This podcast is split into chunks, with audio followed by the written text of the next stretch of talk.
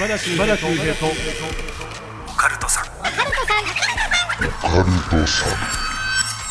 島田秀平と。オカルトさん。島田秀平とオカルトさん。第29回の配信でございますちょっと皆さんにねご報告がありましてまあこれね怪談とか都市伝説あまり関係ないんですけども私島田秀平、まあ、手相とかね、まあ、こういう怪談とか好きでやらせていただいてますけどもあのー、まあもともとは漫才コンビを組んでましてこれがね1996年なんで25年前か。それでねデビューしてるんですよ。えー、1号2号に泣くと書いて号泣。漢字2文字ですね。大泣きするっていう意味のコンビ名で漫才師としてデビューしてたんですが2008年12年の活動で解散してたんですね。でそれがまたひょんなことからですね去年2020年12年後に再結成したということでで去年 m 1グランプリにね久しぶりにまた号泣として出場させていただいたんですよ。で去年は準々決勝敗退っていう。まあ、いつもね僕ら準決勝までしか行かなくって決勝行けなかったっていうコンビだったんですけどもまあ m 1にチャレンジさせていただいてたんですね。でそんな中また今年もですね、えー、2021年の m 1グランプリ号泣出場の方をさせていただいております。いやありがとうございます。でこれがですねちょっと怖いのが一応今日放送今配信が10月22日にまあね夜12時に配信になってるんですけども僕ら1回戦は勝ち上がっててその2回戦が10月の17日。まあ皆さんお聞きの上ではね過ぎてる日にちではあるんですけども一応今日あの撮ってるのが10月8日なんですよ。だからあの1回戦は終わって勝ちました。でこの2回戦で2回戦の結果まだ2回戦行ってないから結果わからない状態でこの m 1に出てますって話をしてるんですよね。負けてたらめちゃめちゃ恥ずかしいっていうね。どうなってるんでしょう。皆さんはわかるんでしょうね。もうホームページも載ってますから。17日にね僕ら行ってきます。10月17日に2回戦行ってきましてその夜に結果出てますんで。これで負けてもうそこで終わってんのにここで m 1やってますよ行ってますよって話をしてるっていうことになるのか。勝ち上がってて今度3回戦ですよって話か分かりませんけどもね、えー、だどういう気持ちで俺はこれ話をしたらいいんでしょうね。なんでこの話しちゃったんだろう。まあまあそういう状況で、はい、とりあえずチャレンジはしてますよ。しましたよ。ってことなのでね皆さんちょっとこうええー、注目というかねちょっとこう気にかけていただきたいななんて思います。とこれね号泣ってコンビ面白いんですよ。1996年にデビューして2008年12年で解散して今度また2020年その12年後に再結成って全部12年おきなんですね。で干支で見ていくと全部ネズミ年っていう。12年おきに大きなことがある。結成解散再結成。きっとまた今度12年後にまた解散するんでしょうけどもね。でこの号泣って名前がねあのお笑いで漢字2文字で号泣ってね。最近ではこの千鳥とかキリンとかね。まあ、いますけども当時あんまいなかったんですよ。みんなねあのカタカナの名前だったんですけどもそこでちょっとこうインパクトあるんじゃないかってことで号泣にしたんですが、まあ、事務所のね大先輩和田アキ子さんが「いやお前らねお笑いなのにね泣くってよくないぞ。私が考えたるわ」一回ねアッコさんからね名前を考えていただいて号泣って名前が変わる可能性があったっていうね事件があったんですね。でその時にアッコさんが提案してくださったお名前っていうのが、まあ、僕らの幼稚園からの幼馴染だったので、えー、ベストフレンズっていう名前だったんですね。おいやないかお前ら。なあもうずっと友達なんやしお前らベストフレンズにせえって言われて当時すごいですね僕それ断りましてよく考えたら断ったなと思って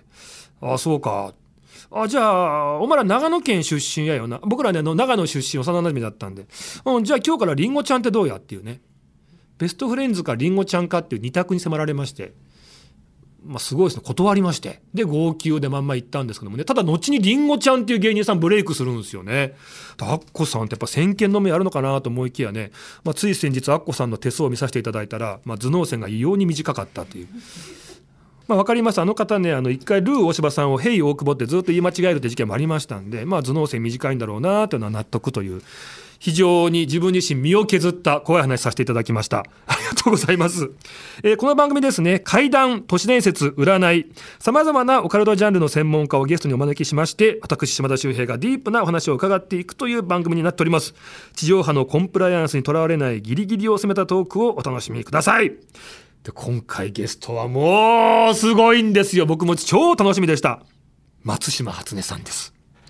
もともとねグラビアの方で活動されていたんですが現在はもうタレントとして、YouTube もね大人気で。そして何よりもね怪談話がえげつないんですよ。霊感もねお持ちの方なんですけども。今日はね松島初音さんをお招きして島田秀平とオカルトさんお送りしていきます。皆さん最後までよろしくお願いいたします。島田秀平とオカルトさんさあ皆さんお待たせいたしました。え今回のゲストをお迎えいたします。松島初音さんです。よろしくお願いします。わあ、パチパチパチパチパチ来ました。いやもうねあのこれ聞いていただいた皆さんからも、はい、これね待望ということでちょっとねメール紹介させていただいていいですか？はい。ラジオネームドーナツホールさん。どうしたんですか？言い方。言い方どうしたいい感じに穴が開いてるなと思ったんですけども あのメールいただきまして、えー、通勤のね行き帰りに楽しませてもらってます。ありがとうございます、うん。私がゲストに呼んでほしいのは島田さんの YouTube の方にも出演されていた松島初音さんです。嬉しい。松島さんの会談聞きましたがなんだかね楽しい話のテンションで話してて、で途中から急に怖くなってくのがすごいんです。この落差。今では松島さんの YouTube の方もフォローしています。ありがとうございます。呼んでほしいっていう声があるんですよ。やった。はいありがたいです。もうそういう大義名分の上に入れるのは嬉しいですね。誰だこの女みたいななんないのが。安心。そんなことないですからね。じゃ一応ちょっとねあの紹介の方させていただきますとあ、はい、の松島初音さん、うん、これミスマガジン2004で審査員特別賞に輝いてた。そうなんですよ。私結構あのグラビアアイドルの王道的なやつ通ってきてて。そうっすよね。ミスマガもそうですしあのミニスカポリスでもあるんですよ。えあそうなん誰も知らない13代目っていうのが。あまた不吉な数字。そう。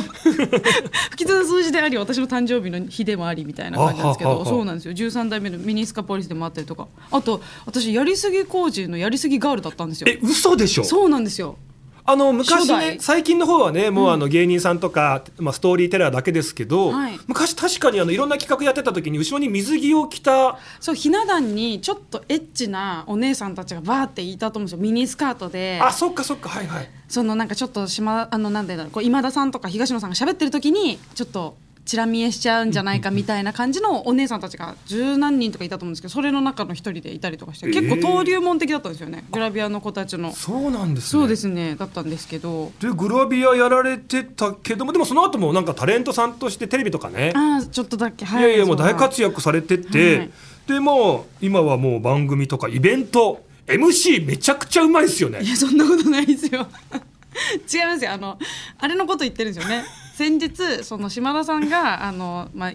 オンラインの番組やられてるんですけどそれの番組でなぜか知らないけど別の番組と裏かぶりをされて ちょっと顔出すのやめときましょうみたいなタイミングで私ゲストなのに MC 仕切りをさせられたっていう ことがあったってだけですからねコメント欄に「まあ安定の」とか 「落ち着いて見られる」とか完全に僕がゲストみたいな空気になってましたもんね。これ松島厚音の番組かみたいな、ね、感じになってます、いやただもうねいろんなところでも MC もされてますし、はい、あとあのご自身のね YouTube チャンネルですよ。はいやらせていただいております、最近そちらの方では怪談話なんかもね精力的に。いやもう本当島田さんのおかげですよ。いやいやいやあのもともとやられてたんですけどあのそれを知っててうわもう最近松島さん話されてないけどもう一回話してほしいなっていうところでオファーさせていただいて、やっぱりもうコメントの方とかもすげえすげえすげえっつって。再生もすごいされてで私のチャンネルもすごい流れてきてくださった方がいて、うん、もう YouTube のチャンネル登録がすごいブワーって増えて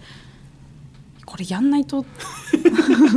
私のチャンネルでもやんないと。私のチャンネル飛んできたらもう階段要素ゼロなんで。今までどんな上がってましたっけ？今まではなんかあれでプラモデル塗ったりとか。あとあの美味しそうなご飯食べてたりとか。そうそうまあもぐもぐしたりとかちょっと旅行に行ってましたみたいなやつがすごい昔に上がってたりとか。か全然階段なんてもう心霊要素ゼロでしたからね、まあ、ただ昔はねやっていましたね。よくその大会なんかでご一緒させていただいても、うん、まあこの人すごいからもうね名だたる怪談師いてもねいつも優勝かさらってくっていう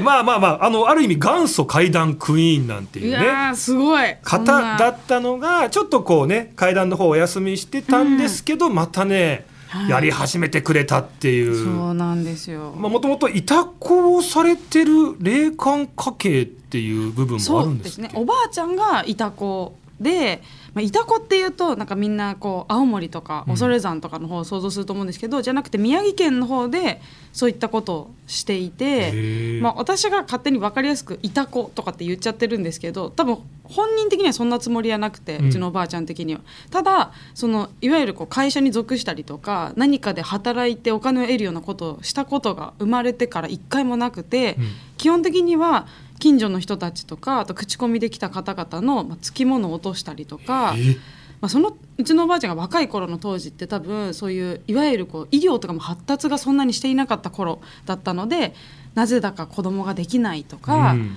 なんかすごい不治の病の方みたいなのがこう訪ねてきてそれをちょっと治したりとかこういう理由なんじゃないかっていうふうに話したりとかするっていうのをなりわいにしてその代わりにお野菜もらったりとかお米をもらったりとか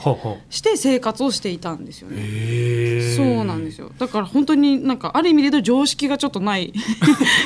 ただたんですけそうどった、まあ血筋というかやっぱりその辺をやっぱ松島さんはちょっと受け継がれてるのかやっぱ。りそうですね女系が全員お母さんもだしそう。お母さんよりも私の方が見えてた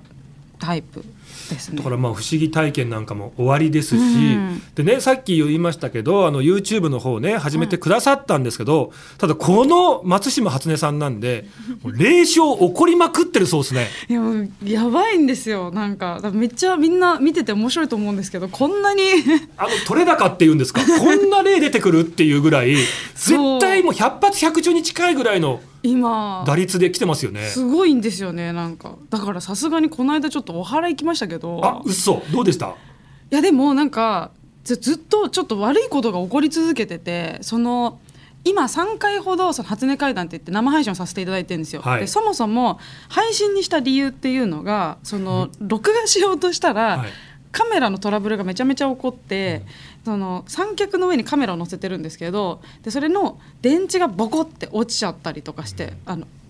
落ちるはずがないんですよ。ちゃんと固定されててっていうね。そう。でそのカメラとそのカメラを固定する雲台っていう台があるんですけどその台の方が大きいので電池がどうあがいても抜けるはずがないのに抜け落ちて カメラも初期化されてデータも飛んでみたいな感じで。でこれはもうちょっととなんか録画して一人でやってるの怖いなと思ってそれだったら誰か証人いた方がいいなと思って配信とかだったら私がそのなんか「いや電池が抜けちゃって」とか「カメラ初期化されちゃって」とか言っても嘘だろっていうやついると思うんですけど、配信でやればなんか何かが起こったらみんねみんなが見てくれるしと思ってそれで配信をやり始めたらあの配信で本当にバチボコいろんなことが 起こりまして。まあそうですよねだってね録画してたらそのデータ飛んじゃうんだからもう生配信しかないですよね。そう生配信しかないなと思ってやったらやったでなんかその音ずれとかノイズとかがすごい入ってその前日に私スナック初音っていう雑談配信もやってるんですけど、はい全く同じ状態の設定機材設定で配信をしてるんですよ。2時間以上。でうん。一切音ずれとかノイズとか乗ってなくてでその翌日に初音会談をやったらもう初っ端からもうブッブブッブブッみたいな感じだったりとかあと話の本題に近づいていくとそのマイクノイズでなんかトントントントントントンってどんどん音が近づいてくるとかえーなんかコメントがもうめちゃめちゃ盛り上がっててうん。近づいてきてるみたいな感じになったりとかしててそうだからなんかで私は話してる側なんでうん。全然自分には聞こえてないし分かんないんですけどでそういうトラブルがあまりにもありちょっと嫌だなって思っていたあたりであの階段から落ちちゃったりとかして、えー。そう。であれって思ったりとか、まあ、その他ちょっと結構いろいろなことが起こってちょっとこれ一回お祓いに行こうと思ってで先日その旦那さんと一緒にちょっとあの箱根の九頭龍神社に行こう素晴らしいパワースポット。としたんですけどえ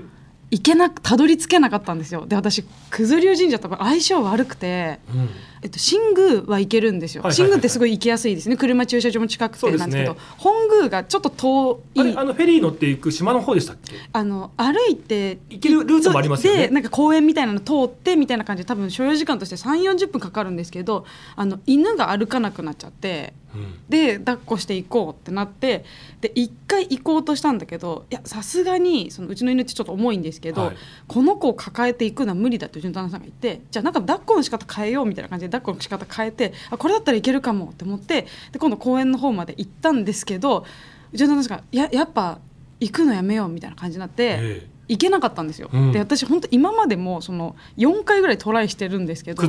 そう1回しか行けたことなくてその前は電動自転車みたいなの借りて行ったんですけど電動の電池が急にプーンって切れちゃうってわ行けなくだってて。借りてるやつだからねきっともうねえちゃんと充電フル充電されてね貸し出してますもんね。そうなんですよ。でもうそれが切れちゃってでそれで重くて押せなくて何これ？みたいな感じになってこれじゃいけないよってなってで帰るみたいなのとかもう本当何やってもいけなくて。いやよくパワースポットとかそういうね場所あるあるなんですけどやっぱ呼ばれるっていう、本当に必要な時にはもう自然にタタタってのが行けちゃうっていう、うんうん休みができてとか、はい。ただ行けない時ってどうしても行けないことあるみたいですね。本当行けなくて。それで結局あの神田明神に行かせていただいて。はで神田明神だったらもうあの大丈夫だったんでこの間ちょっと済ませていただいてやらせてなんか龍神ね九頭龍神社、うん。まあ龍じゃないですか、はい。なんかそういう相性とかもあるんですか、いや多分あると思うんですよね。私はなんかそのあの初音階段って本を出させていただいたことがあるんですけどその本を出してる間ずっと数珠をつけてたんですよ。ええ。で結構信頼を置いてるその霊能力者の方というかまあなんていうかそういうあの数珠を作ってる方がいらっしゃるんですけどその方に私専用の数珠を作っていただいて、うん。でなんか3匹の竜を配置した数珠を作ってもらってたんですけどそれ多分5回以上切れてるんですよ。すごいなんか恥ずかしいんですよね数珠切れると。あごめんなさいあのごめんなさいえどどういう感じを？それ恥ずかしいっていうじゃあなんかあの道とかでやっぱ弾けちゃったりとかするんですよね。そのへなんか家にいて切れることってそんなになくて外にいたりとかして例えばタクシー乗ったりとか電車に乗るとかその書いてる時やっぱあの人身事故を目の前で見ちゃうこととかもあったりとかして結構そのトラブル巻き込まれることが多かったんですけどそれのなんかこう階段降りてる途中でこうプツンって切れてバンバンバンバンバンバンみたいなでみんなこうえみたいな感じでなるじゃないですか、はいはいなんかなんかすごいジャリジャリみたいな音がするからでそれ拾おうとしたら、あの石が真っ二つに分けれてたりとかするからそ普通の弾け方じゃない弾け方をするんでなんかみんなが「これ触っていいやつ?」みたいな感じになってなんか「拾いますよ」って言って近づいてくるのに拾おうとして「うえ？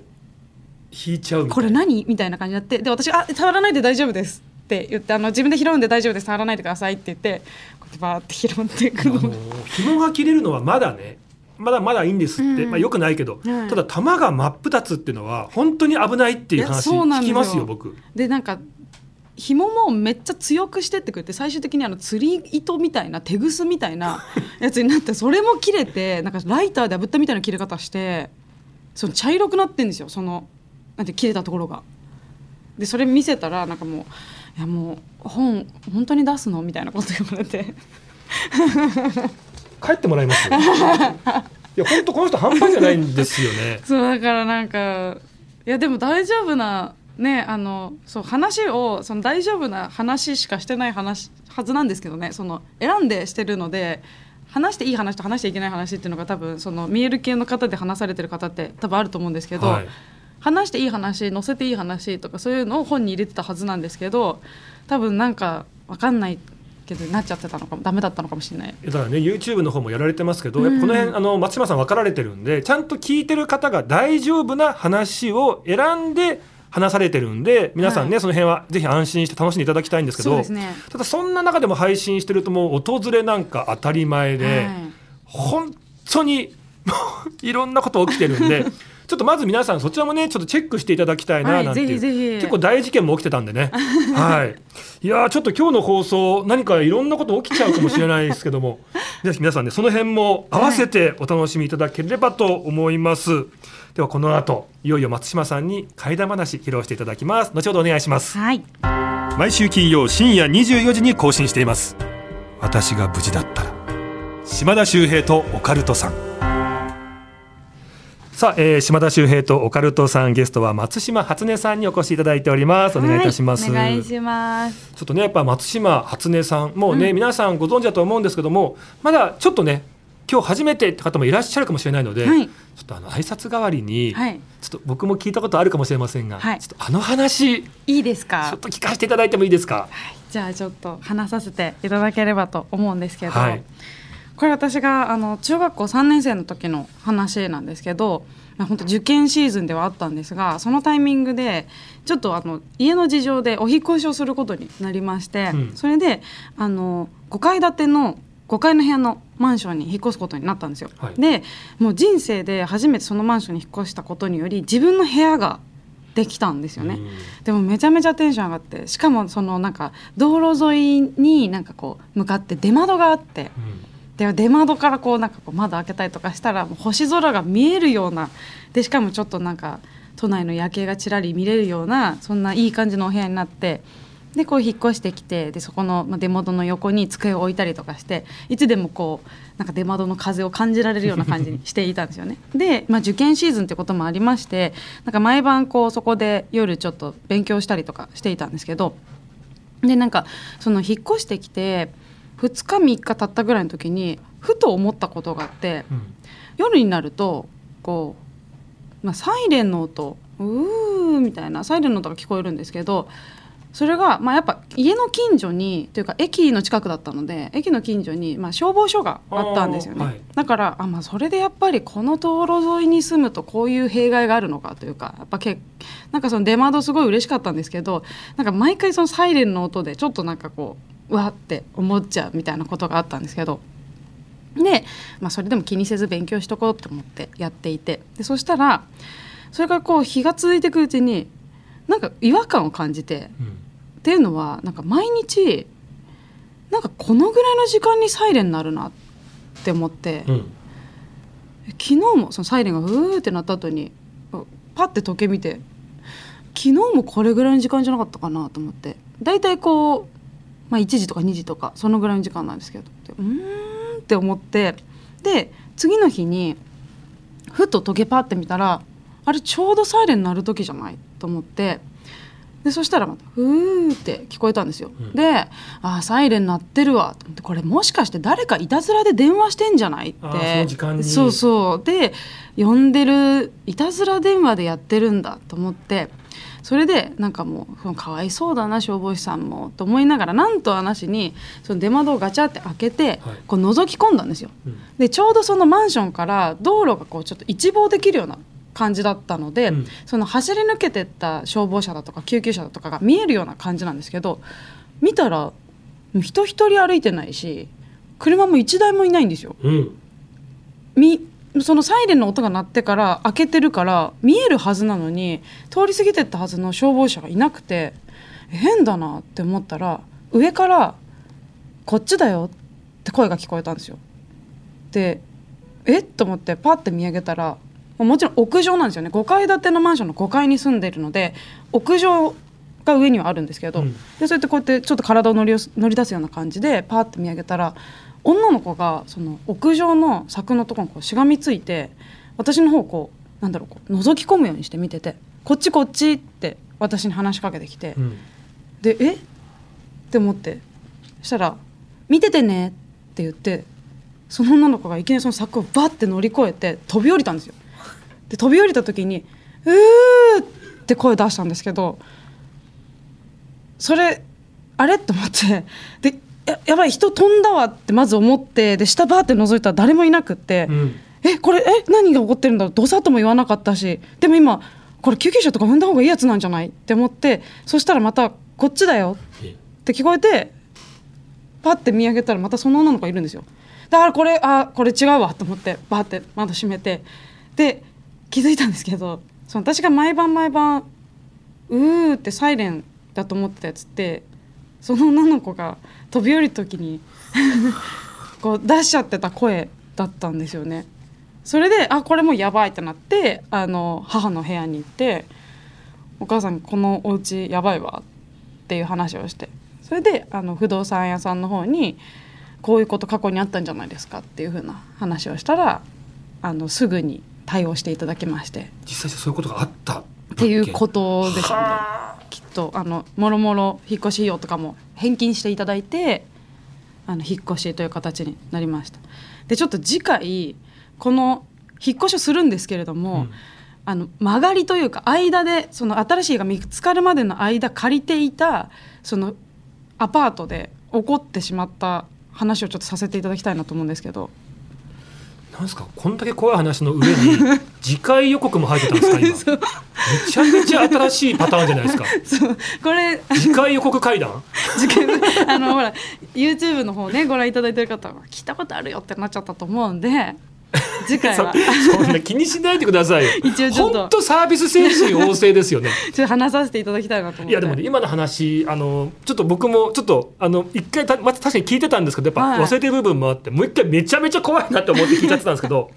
なんかあの飛び降りてしまう方ってやっぱその瞬間に意識を失ってしまうから、